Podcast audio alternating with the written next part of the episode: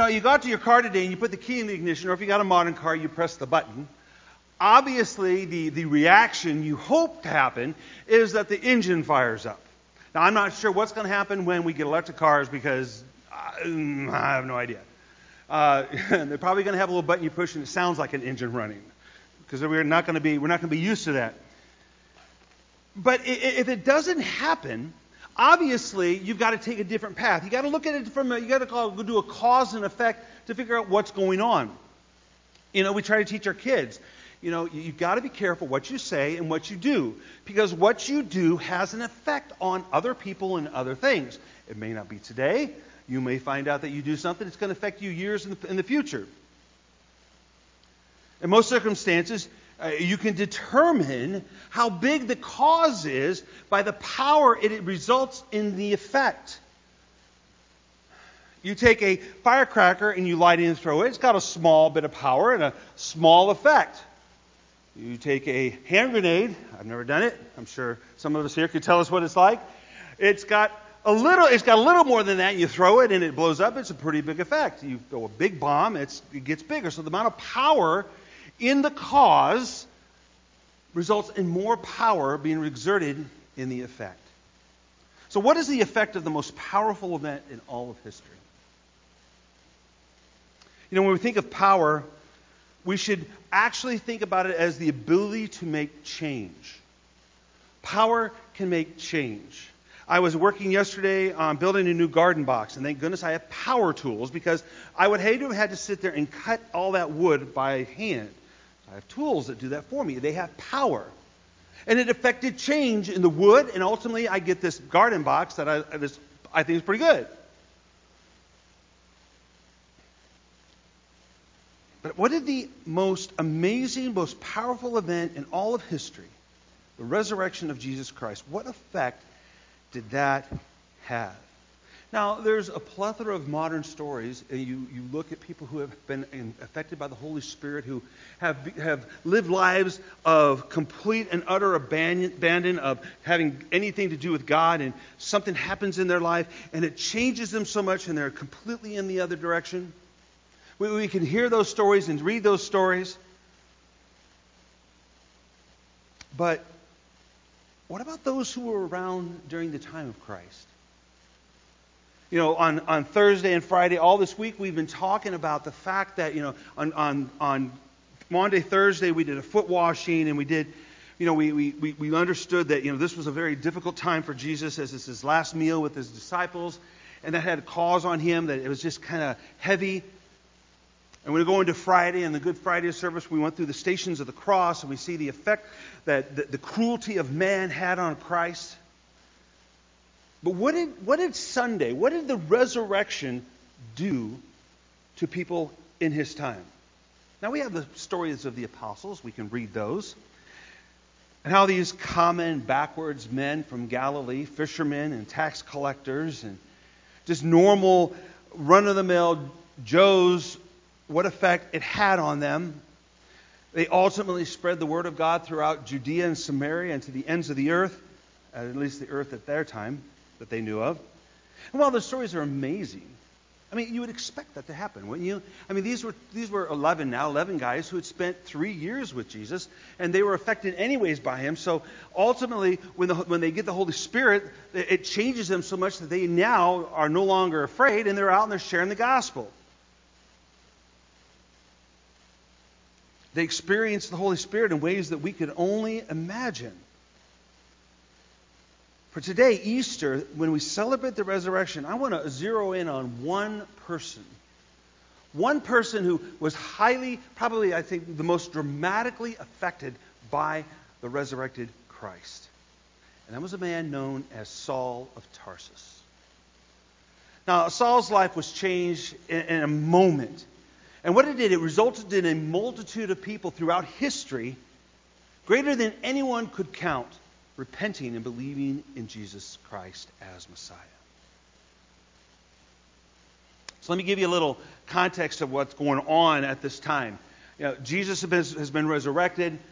Um, he is, he's come. He's, he's appeared to his 12. He's, he's, he's commissioned them. And then he ascended. And his disciples are charged with spreading the gospel, the good news. And, and it happens in Jerusalem. A lot of it's happening in Jerusalem. People are, in one day, 3,000 people are added to the church. Another day, another 1,000 are added. Every day, the Holy Spirit is adding more and more people to the church in Jerusalem. Now, if there is good news, there's obviously got to be bad news. Remember, every, every force has an equal and opposite force against it. See, the bad news is that we have sin in our lives. We are born with it. We inherit it from, inherited it from Adam. Not that one. Adam, first Adam. And we are separated from God. Sin separates us from our Creator, and nothing we do will bridge that gap. We cannot be good enough. We can't do enough good things. It will not change the fact that we are sinners. We can't save ourselves. But hope is not lost. Because God sent Christ, his son, to die for us. Somebody, there had to be, in order for there to be the forgiveness of sin, blood must be shed. That is the law. And God wants to keep his law, so he sent his son to die for us. It's called, it's called substitutionary atonement. That's the theological term but it was Christ died in our place. He took upon the world on the on, the, on him the sins of the world and died as the perfect sacrifice, no sin. And Jesus accomplished everything that he was sent to do while he was here on this earth. And now it's going to be up to his followers to continue the work that he started. So, starting on the day of Pentecost, the Holy Spirit mobilized the church. 3,000 people are added, like I said and they move forward. More and more people turning to Christ. And this got the attention of the Jewish leaders. And resistance began. For every force, there's an equal and opposite force pushing back on it. Now, from the start, there has always been resistance to the gospel, just as there is today. Jesus' own followers, Judas especially, struggled with the idea of Jesus and the need for salvation. So much so that he, he forced, tried to force Christ to be confronted by the Pharisees, not for good reason. He was a thief. He sold Christ out, literally. But now a more direct and evil resistance would be perpetuated upon the church by the very people that had crucified Christ to begin with. The leaders hired Saul of Tarsus. If we go to the book of Acts, chapter 8. This gives us an idea of what was happening during this time with Paul, or Saul. He will become Paul, but Saul. But Saul was ravaging the church and entering house after house. He dragged off men and women and committed them to prison. So, what Saul was doing, Saul had letters from the Jewish leaders that allowed him to go and arrest people and put them in jail.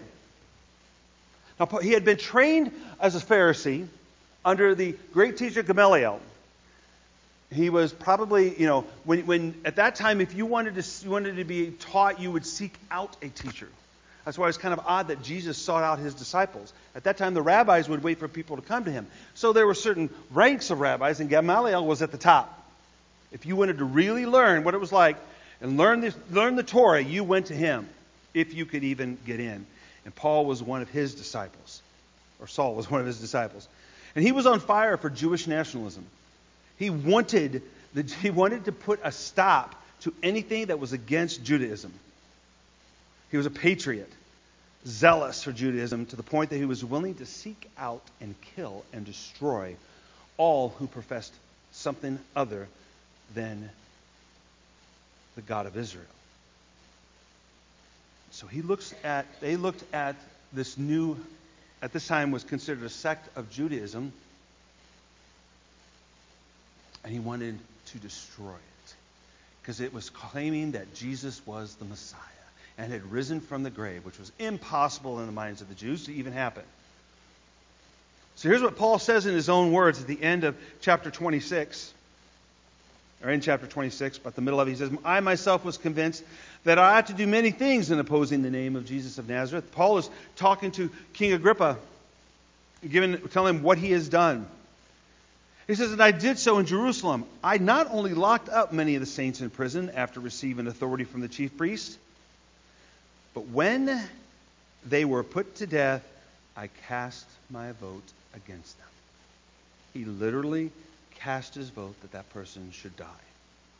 And I punished them often in all the synagogues and tried to make them blaspheme, which is to speak words against God. And in raging fury against them, I persecuted them even to foreign cities. See, this time, you, if you were a Christian, you were still going to the synagogue. This is mostly Jewish people that had become Christian at this point.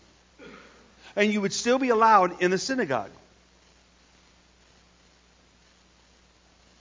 Just as a, a side note, um, the Romans didn't start persecuting the church until the Jews kicked the Christians out of the synagogue. At that point in time, they're just any other religion, religion, and they can persecute them all they want. They had a special agreement with the Jews that they could keep their God as long as they kept the law, the Roman law.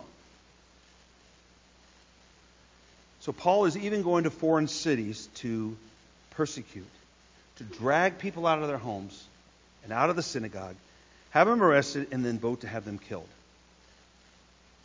He was filled with rage. And he was on his way to Damascus to arrest and destroy the church there. Verse 9, 1 to 2 says, But Saul, still breathing threats and murder against the disciples of the Lord, went to the high priest and asked him for letters to the synagogues of Damascus so that, he, that if he found any belonging to the way, as it was called at that time, because remember, Jesus says, I am the way, the truth, and the life. So it was called the way. Men or women, he might bring them bound to Jerusalem. That was how he started his day that day. Have you ever had those days where you start out and you have all the plans all laid out in front of you? And you think, this is exactly how my day is going to work out?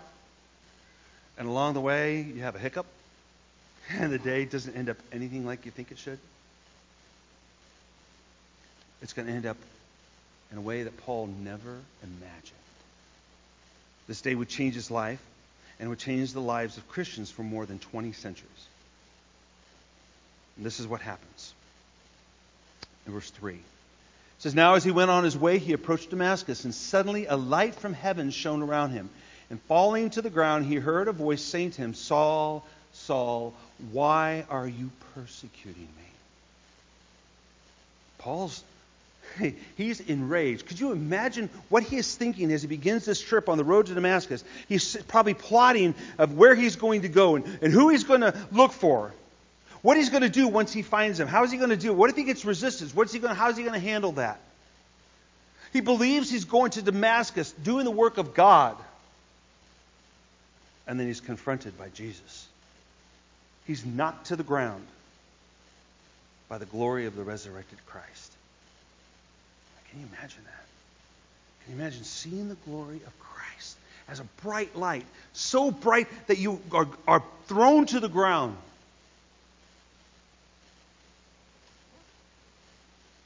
In all his zeal, in all his training, he had never experienced something like this. See, it's Jesus who seeks out the lost. You know, uh, Scripture tells us that we can, we can find Christ. Anybody who searches for him, who searches for him with his, their whole heart, will find him. But understand, he is also seeking us, he's also looking for us.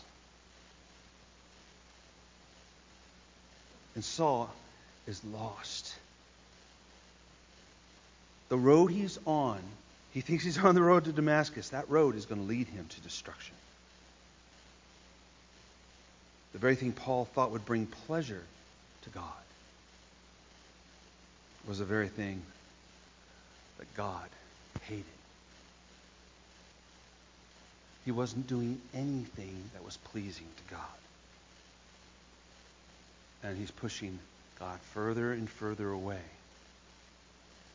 And he's walking further and further away from Yahweh.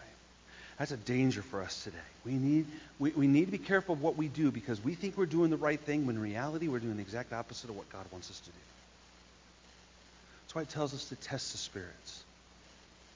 God, he's got, he's got his big boy pants on. He can take some, he can take some questioning. Just do it without disrespecting him. This is the first time that, this is not the first time that Jesus tried to get Saul's attention. You know, we, th- we read Scripture and we don't realize that there were other times, because if we go to um, chapter 14, or verse 14 in chapter 26 of Acts, it says, And when he had fallen to the ground, this is Paul telling the description of what happened to him. He says, And when we had fallen to all to the ground, I heard a voice, so he has other people with him, saying to me in the Hebrew language, Saul, Saul, why are you persecuting me? And Saul adds this part that we don't get at the beginning in Acts. It is hard for you to kick against the goads. Now, isn't that a term that you hear every day? No, it's not. So, what is that? See, this is when you're reading Scripture, this is one of the places like, well, what does that mean? It is hard for you to kick against the goads. Well, the term kick against the goads refers to these stakes that they would put when they were plowing with a donkey or with an oxen. And they'd put these stakes right behind where the, the oxen and the, and the donkey were pulling because I don't know about you, but donkeys are kind of cantankerous. And oxen aren't much better. And if you're back there and you're a farmer and they kick you, it's going to hurt. In fact, it could probably kill you if they kick you enough. So they would put these stakes behind so as the donkeys would kick back, they'd be hurt instead of the farmer. So God has been putting, God, Jesus was putting goads in Paul's life or Saul's life. Just explain. Saul and Paul. Saul was his was probably his Hebrew name. Paul is what his name is in Greek. You'll find that a lot in Scripture. So if I say Paul, it's because I'm thinking about him after his after he, he began following Christ. So God, Jesus is saying it's hard to kick against those things. God was putting spikes, putting, putting things in his life that was trying to get Paul's attention. You know, don't kick against me because you're going to be the one hurt. God does that to us today. He, he subtly, he tries to get us to look towards him. And what do we do? We kick the goad. We get hurt. And we don't remember because what do we do the next time? We kick him again it's hard for you to kick against the goads.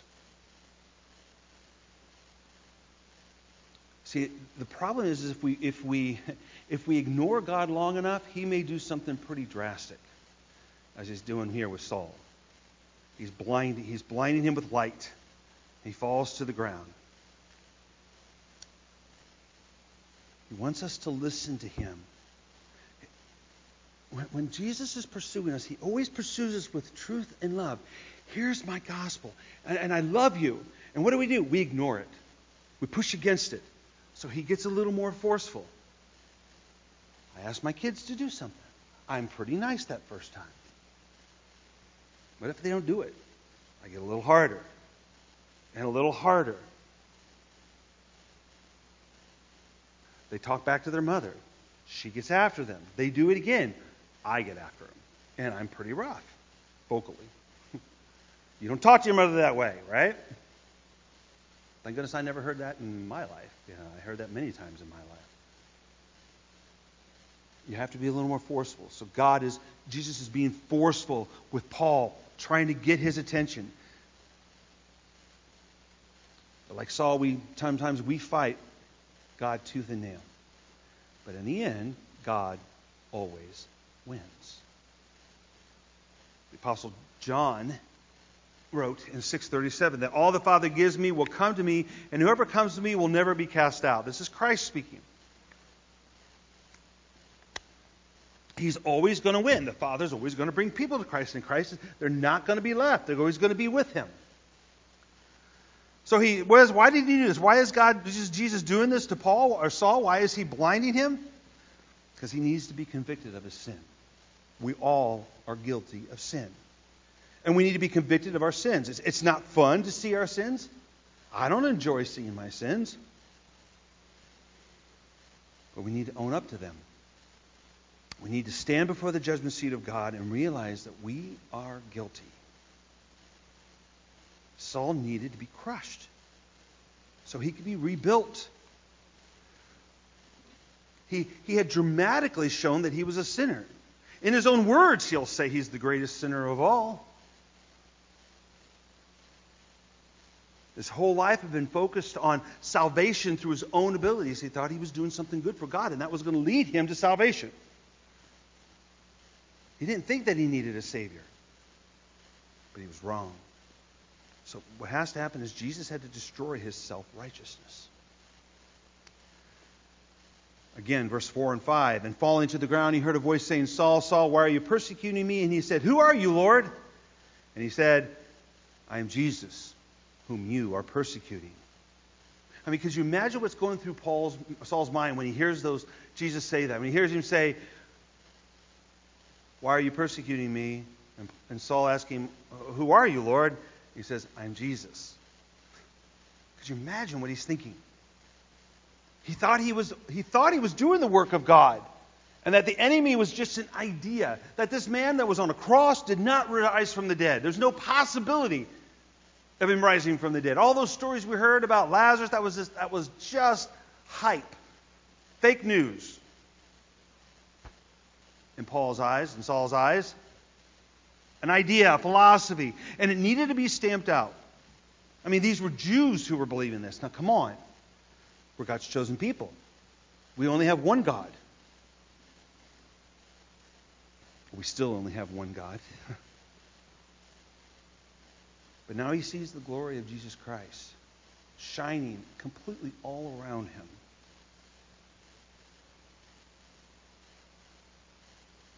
And it conquered all of his self righteous rage and moved his heart. See, Paul was not persecuting an idea, he was persecuting God himself. Because what does he say? He says, Who are you, Lord? And that word Lord, it's very sacred to the Jews. They very seldom use it, only when they're speaking of God, of Yahweh. There's only one God.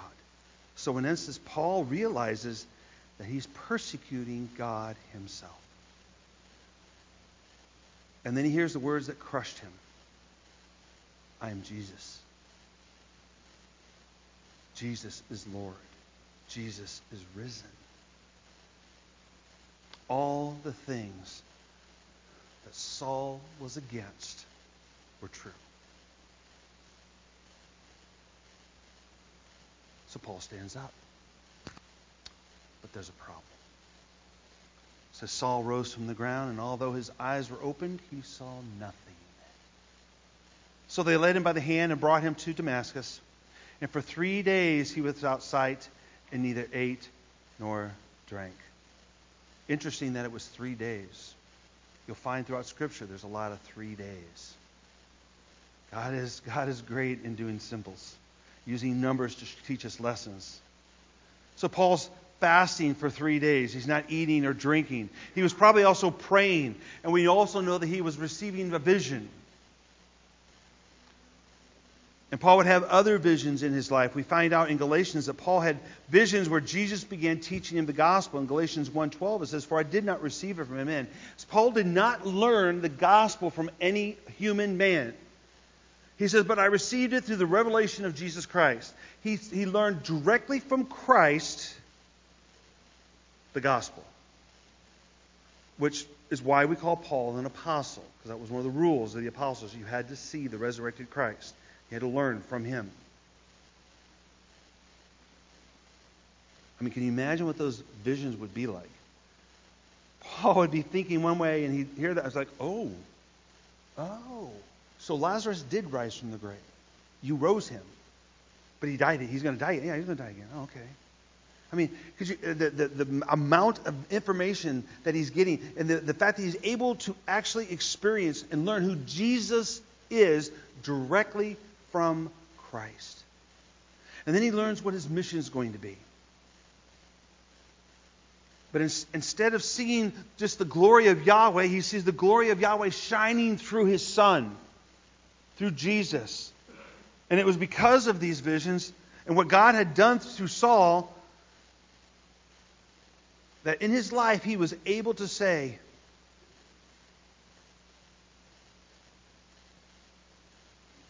that it is good that we should taste and see how the Lord is good. Blessed is the man who takes refuge in him. But before he can move forward in Christ, Jesus is going to have to work with him a little bit. He's going to use a disciple who is in Damascus to move Saul along the way and to be an instrument for, to be an instrument for spreading the gospel. But this, this disciple is, is a little hesitant. Who wouldn't be? Saul's been trying to kill people. In verse 10, he says, Now there was a disciple at Damascus named Ananias. The Lord said to him in a vision, Ananias, and he said, Here I am, Lord. And the Lord said to him, Rise and go to the street called Straight, and at the house of Judas look for a man of Tarsus named Saul. For behold, he is praying. And he has seen a vision, in a vision a man called Ananias come in and lay his hands on him so that he might regain his sight. So Paul had a vision of a man named Ananias coming, laying the hands on him, and he receives his sight back. But Ananias answered, Lord, I've heard from the, about this man. I've heard from many people about this man, how much evil he has done to your saints in Jerusalem. And here he has authority from the chief priest to bind all who call on your name. He's a little scared.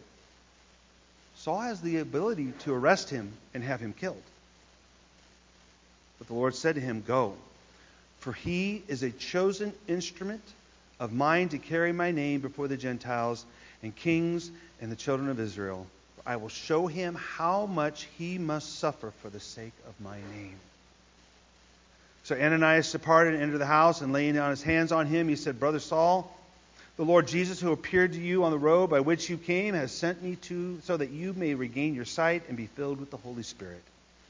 He immediately something like immediately something like scales fell from his eyes, and he regained his sight. Then he rose and was baptized. Saul would later go on, and we, from that point on, we hear him being called Paul, because that's his Greek name. He's going to the Gentiles, who are mostly Greek. And he becomes an apostle to the Gentiles. He would suffer. He would die, ultimately, for his faith in a Jewish sect that he had originally swore to destroy. Those are being Chris, you and Tom can come. He's going to suffer much for the faith. Shipwrecked, beaten, stoned. Ultimately, tradition has it that his head was chopped off in um, in Rome.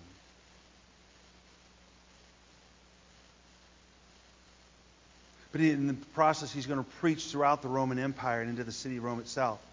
He will be viciously opposed by the Jewish leaders, the very people that he worked for. Not to mention, he's going to write a book to the a letter to the church in Rome and many other letters to other churches. He's going to be a catalyst for hundreds of millions of people coming to Christ. This man who, who was a murderer, who was seeking out people who believed in Christ, and he was going to have them thrown in jail and killed,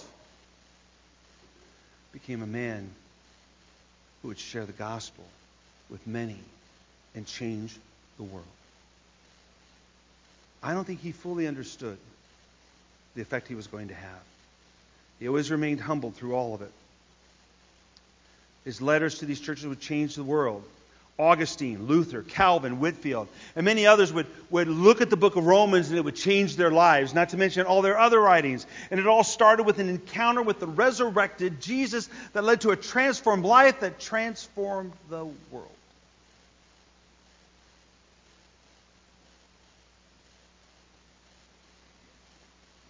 Saul was convicted. Confronted, convicted, commissioned, and ultimately consumed by the resurrection of Christ. How about you? Have you been confronted?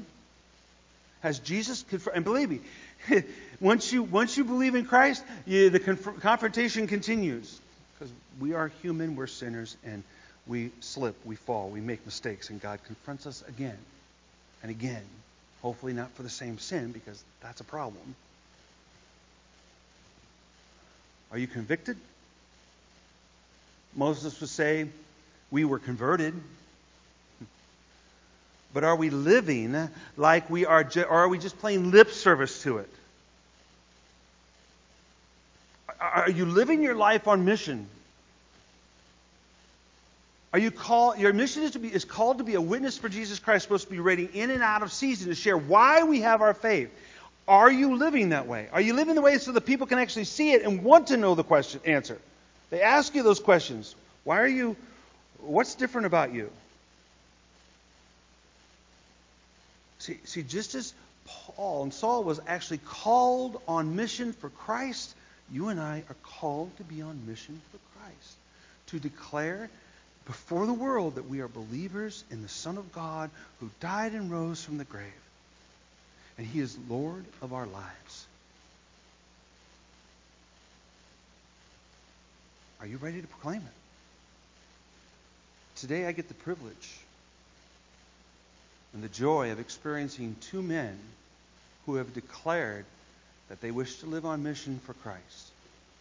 And they want to publicly declare their faith in Jesus Christ.